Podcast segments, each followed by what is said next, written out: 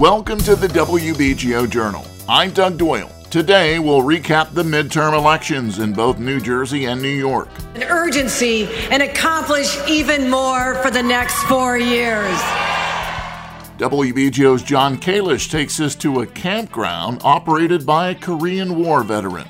90 year old Andre Rambo is rail thin, has a long white beard, and he moved to Hancock, Massachusetts to get away from the suburban sprawl of Long Island. We'll meet the mastermind behind the multi genre band Ghost Funk Orchestra. Without exaggeration, WBGO is absolutely crucial to not just my music taste, but also just me. And I'll chat with legendary New York Knicks trainer Mike Saunders, who's out with a book of inspirational quotes titled Life Sentence. Patrick would get there early and we, we do treatments, but talk a lot. All this coming up today on the WBGO Journal. The race for New York governor turned out to be a much closer one than analysts thought. In the end, Democrat Kathy Hochul became the first woman to ever be elected governor of New York. A fired up Governor Hochul thanked her numerous supporters and family as she declared victory Tuesday night. She then turned her attention to the next four years, promising good paying jobs and safe streets. Now I ask all of New Yorkers to join me as we act with boldness and urgency and accomplish even more for the next four years. Together, we'll put our values to work to lift up all and leave no one behind.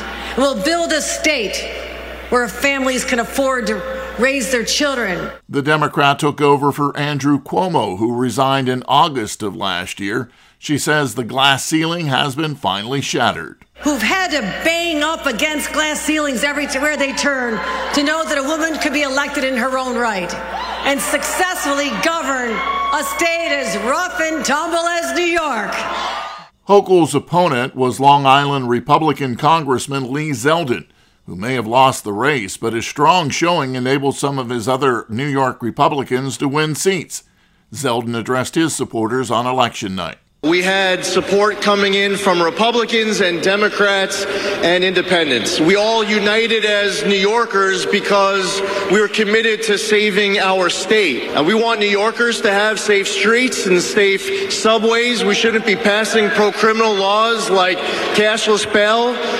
There are rogue district attorneys like Alvin Bragg who should be removed. Like many states across the nation, some local election races in New Jersey have yet to be determined.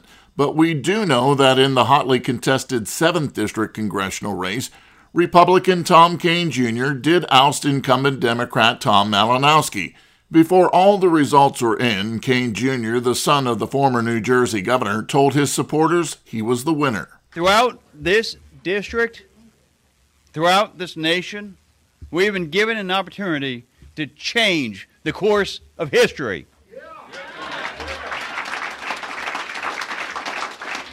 And I will tell you tonight my solemn pledge to you will always be to serve with dignity, to listen, to learn, and to earn this responsibility that you've earned me with to steer this nation towards greater prosperity, greater security, and greater affordability. Thank you.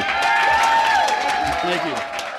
Democratic incumbent Tom Malinowski conceded the following morning. Tom Kean Jr. then issued a statement saying he was honored to be elected to the 7th District seat. We get more now on New Jersey's elections from WBGO's Kenneth Burns. Districts in South Jersey will keep their congressional representatives. Democratic incumbent Donald Norcross and Republican incumbent Jeff Van Drew handily defeated their challengers, as did Democratic incumbent Andy Kim, whose redrawn district leans more Democratic. Still, Congressman Kim wasn't sure it was going to come together. There's always the demographic issues, but then we also recognize that, you know, nearly half the district is brand new, and I wasn't sure how that kind of engagement was going to happen. Democratic incumbent Bonnie Watson Coleman also won re election easily, defeating Republican challenger Darius Mayfield in the 12th District. In Burlington County, Kenneth Burns, WBGO News. Yesterday was Veterans Day, and now we have a story about a Korean War veteran who operates a unique campground in Massachusetts where veterans camp for free. The Privacy Campground is said to be the first green camping facility in the nation. It's powered entirely by a unique hydroelectric system. There are also a couple of bomb shelters on the premises. WBGO's Jon Kalish went for a visit before the camping season ended in late October. 90 year old Andre Rambo is rail thin, has a long white beard, and is slightly bent over. He moved to Hancock, Massachusetts to get away from the suburban sprawl of Long Island. Rambo says the campground has not been a big moneymaker, but he has no regrets because to him, this part of the northern Berkshires is paradise. It's not profitable, but it's a wonderful life. It's very healthy because you're doing outside work all the time. You meet a lot of nice people. The tenters are nice people. It's like family because they've been coming back every year for 30, 40 years now. When you drive into the campground, you notice an odd sight a working traffic light on the dirt road leading up to the office. The nearly 500 acres of wooded hills have another amenity most campgrounds lack a couple of bomb shelters. For 40 years, Rambo served as Hancock's Civil Defense Director. He built a personal bunker in his garage. The room is equipped with a periscope, and the door, which weighs nearly a ton, is secured with a combination lock. Inside, he has guns and ammo, an 80 year old shortwave radio, and a system that enables him to release smoke bombs in his house in the event of a home invasion. You feel safe when you have a room like this. It's just nice. Rambo has an 80 foot tunnel from his personal bunker to a public shelter which can house 100 people. I was wondering if Andre Rambo is a little obsessed with security, but then he told me about being eight years old and fleeing Nazi occupied France with his family. He served in the Air Force during the Korean War and was trained in a military electronics program. I rode with Rambo in a four wheel drive vehicle up a mountain on his property, holding on for dear life to see the reservoir he created for his hydroelectric power plant. Rambo cleared the leaves covering a two foot square steel door leading to the reservoir. Okay, so I'm going to take the lock off.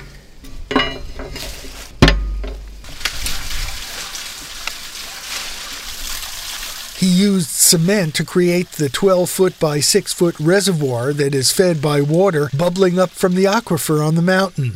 A mile of underground pipe brings the water down the mountain to a turbine housed inside the public bomb shelter. The turbine was shut down this fall because of a lack of rain, but Rambo started it up for a few minutes so I could see it in operation. And you see it started to turn.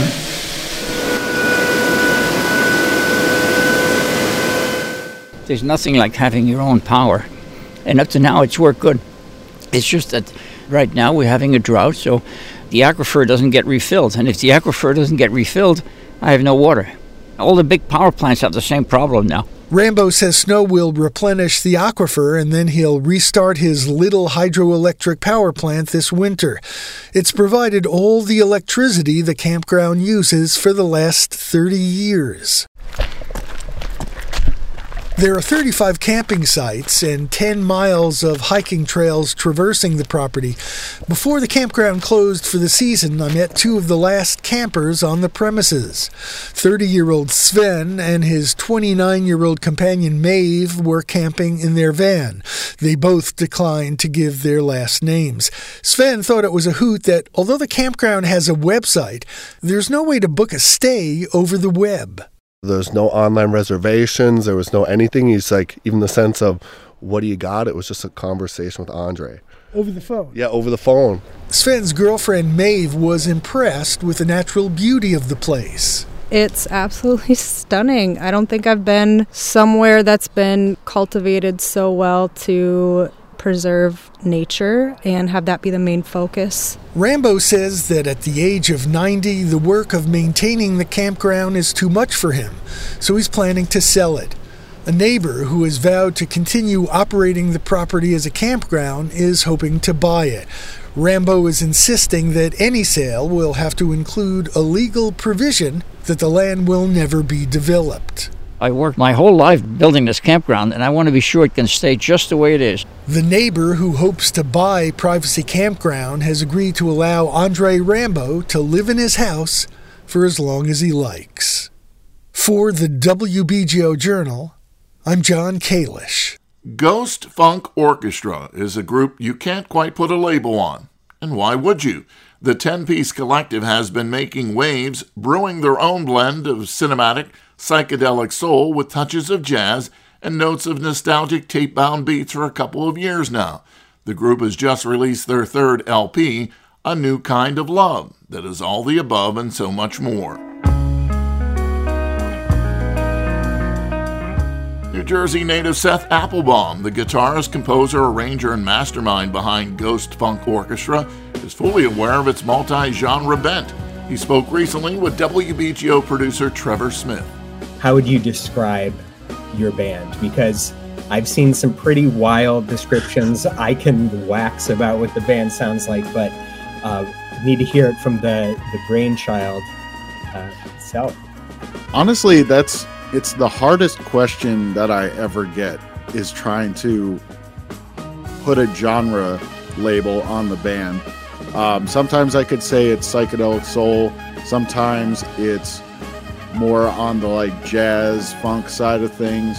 Uh, really, it's just it's a shape shifting project that is me exploring a lot of different influences I've taken in over the course of my life and my musical career whether it be from the world of jazz or soul or funk or even psychedelic rock.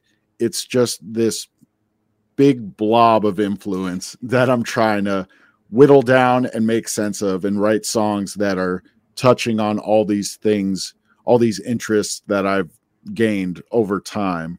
So, but you know, psychedelic soul, I think, is a good catch all because it could that could sort of mean anything. Absolutely. I mean, you guys have been touring around a lot lately since um, uh, the release of your your second album, An Ode to Escapism, and that came out in 2020. You know, when the pandemic was going on, but you guys recently did the Telluride Jazz Festival, uh, sharing the stage with uh, Chief Adjuah and Cory Wong and Benny Benack and the people that WBGO play all the time. And so even that list of musicians paired with you guys, it's just sort of runs the gamut in terms of um, the possibilities of this genre.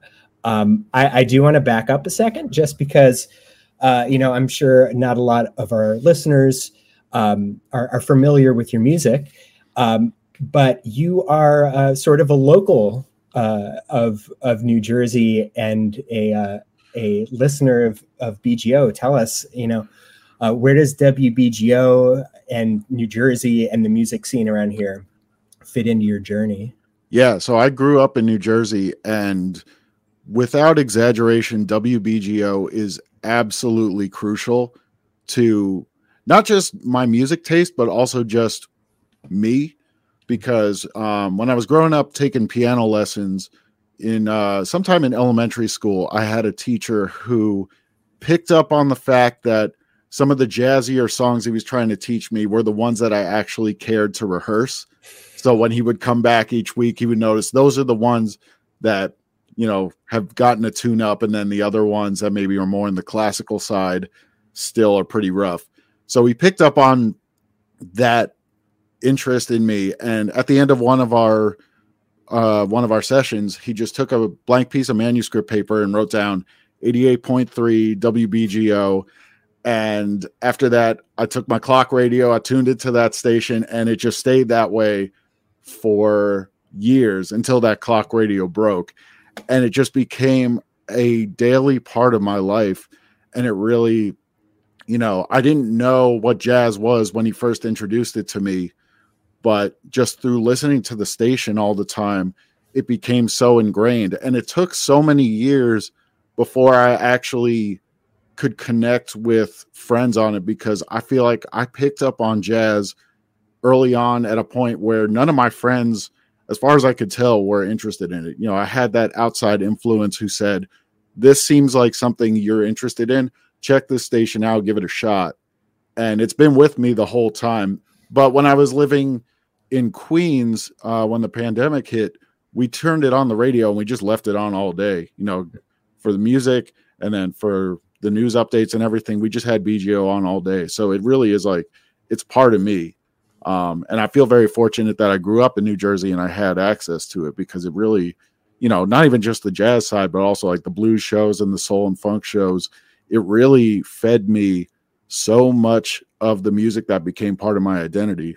So back to to Ghost Funk Orchestra. So you you have a pretty interesting background. You and I actually met back in the day in college. You were in film school. I was in music school, and and you've you've been doing some music for a while. But this this band is big, and yeah. it's not like a, a jazz big band, but it's like a, a very hefty combo. Like, what's the instrumentation? What's the musical focal point? Like when you're at a show, what is someone to expect from a, a GFO performance? For sure, I will say first of all, the um the focal points kind of shift around when you're listening to a record that we make. One song could be vocals, one song could be strings, horns, whatever. It kind of changes up on the recordings, but live, the way that we represent it is we have two guitars, we have a bass drummer, we have two vocalists currently, and anywhere between three and four horn players. So we've taken songs that you know in the beginning of the project the recordings weren't that expansive. It was really just me making almost like a garage rock version of soul you know whatever i could pull off. But as i brought in these horn players and singers we turned the live band versions of these songs into a much bigger experience. So it's actually become very horn heavy. Like the horns have become a big focal point and then the vocalist they're harmonizing like we're trying to do a little bit of a a 60s style girl group vibe. And it's really we're just trying to put on an almost overwhelming show you know just there's a lot of things you can listen to. There's a lot of little bits and pieces you can pick up on. But overall we're just trying to be like this big unit that you know when i was in high school i also was getting into daptone and you know Sharon Jones, the Dap Kings, Antibalas, all these giant bands that you know was the first time I had seen that kind of music and that kind of band in a live setting, and it definitely informed my interest in having my own giant band. so, and you know, it took time for me to feel confident enough to know how to lead that many people, and especially on instruments that I don't personally play. So I had to learn the lingo and know how to communicate what was in my head to somebody whose craft is one that I don't have a mastery of. But, you know, thankfully I'm working with people that are they understand the genre and they also now understand me and they can sort of fill in those gaps, you know, and figure out what it is that I'm trying to achieve.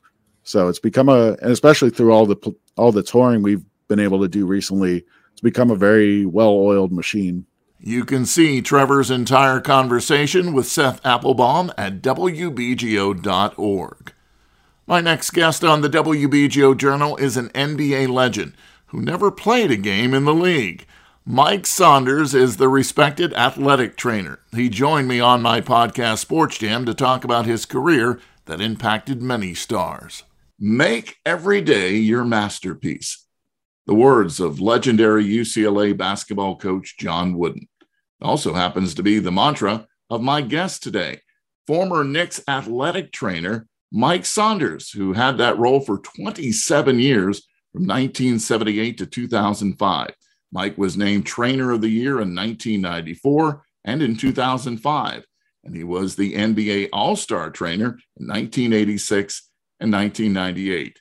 He's a legend, but now he's also an author, and his book is titled Life Sentence a collection of quotes and stories to inspire, motivate, and empower.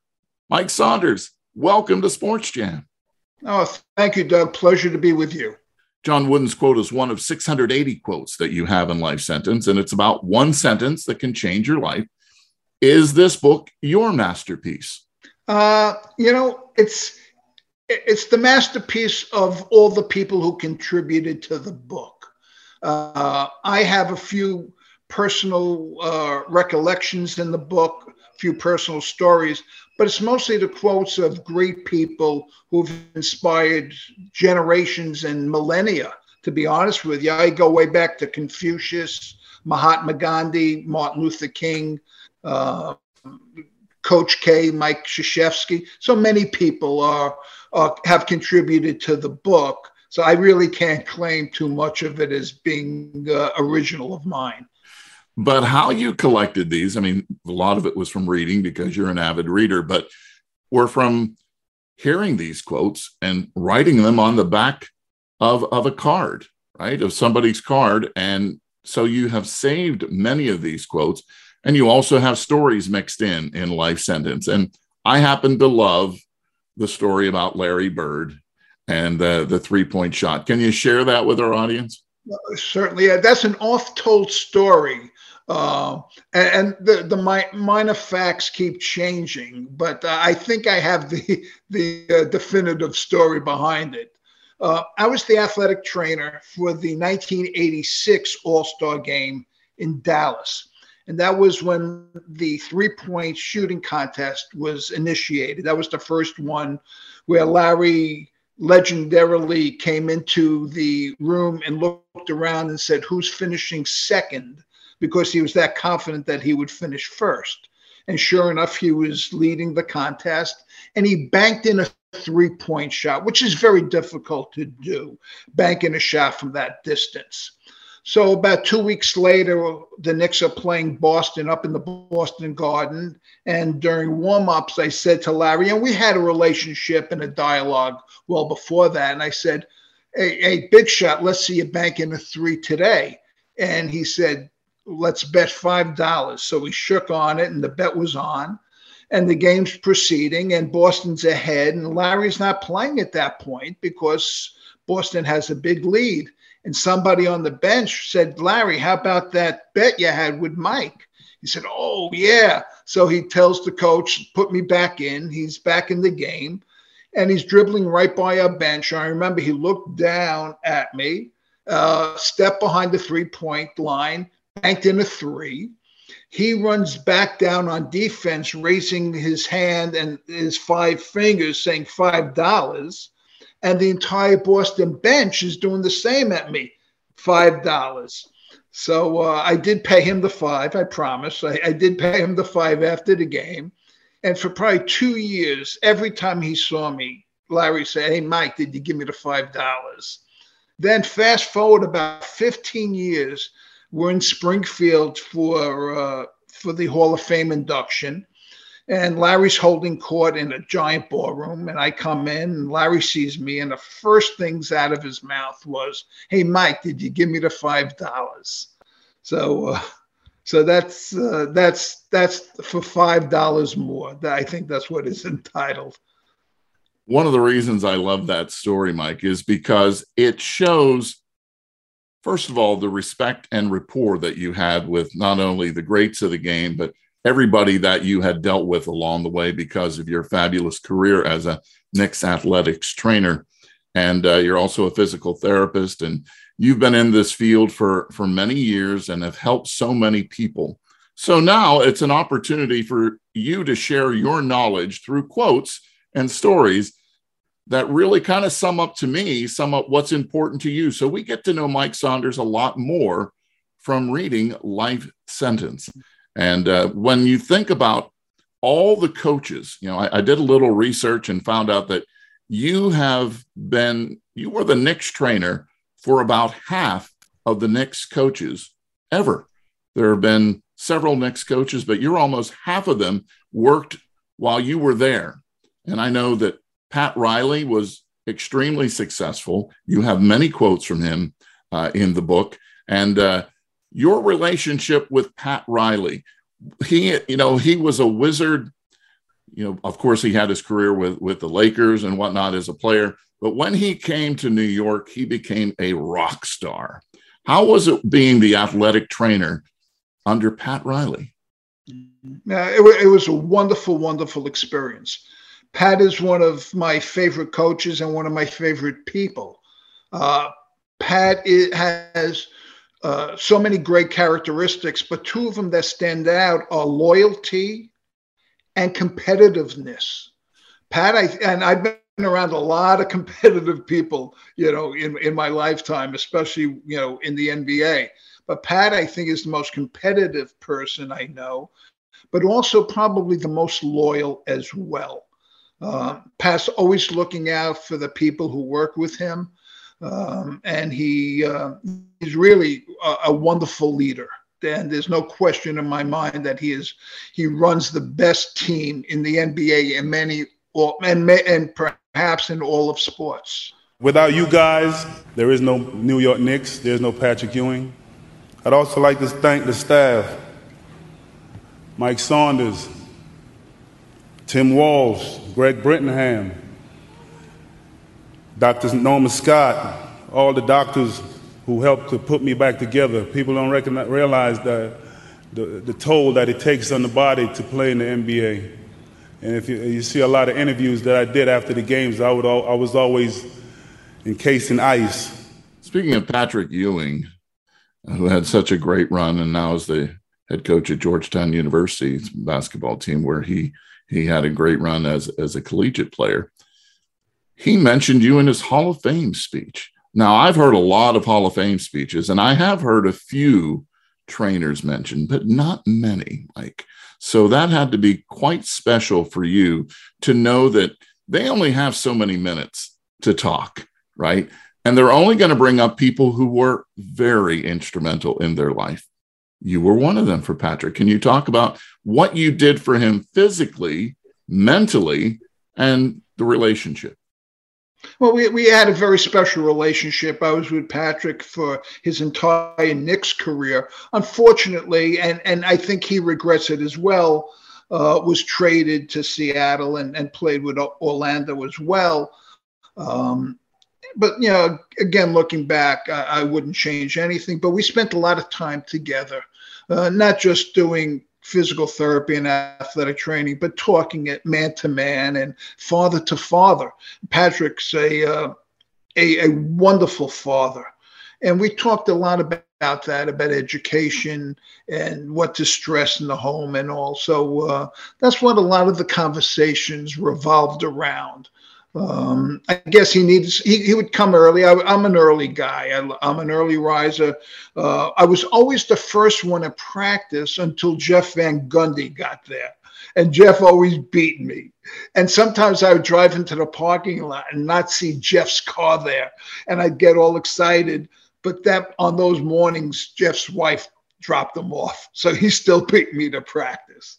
Um, but you know, we Patrick would get there early and we we do treatments, but talk a lot. So um, you know, it was beneficial for both of us. I, I have a good ear. I listen well, um, and if I think I have something to offer, I'll give some advice also. Um, but but Patrick and I had a very special relationship, which continues. I know uh, he calls me on my birthday every year. He never forgets and uh, and we always have a good chuckle and a good laugh about something. That's special. All these players and coaches that you have you know worked with and you've gained knowledge yourself from them and you've written down quotes on the back of business cards and now sharing them with us in life sentence uh, your new book so let's play a little game here i like to ask these type of questions and i want you to select three sports figures and you're going to a concert, but these sports figures and the performer don't have to still be with us. Who are the three people you're taking in the car to drive to see who and why? Oh wow, that's that's great. Wow, you you you caught me off guard, and and this question is is is a great question and an important question, and I'll I will answer it. Um, the three sports people who I would take is Jackie Robinson, Ted Williams, and I'm going to take Earl Monroe because he does love music and love jazz. And we're going to go to an Ella Fitzgerald concert. Uh, I, and I happen to know that Ted Williams was a big fan of Ella Fitzgerald. Big fan. So I think all three would appreciate Ella. or all four of us, because I would too. And I think that that's who who I would take. You can hear my entire interview with Mike Saunders and all the Sports Jam podcast episodes at wbgo.org slash studios. Thanks for listening to the WBGO Journal. I'm Doug Doyle. Join us next Saturday morning at 5.30 for another edition of the award-winning WBGO Journal. In the meantime, stay tuned to the world's greatest jazz station, WBGO and WBGO.org.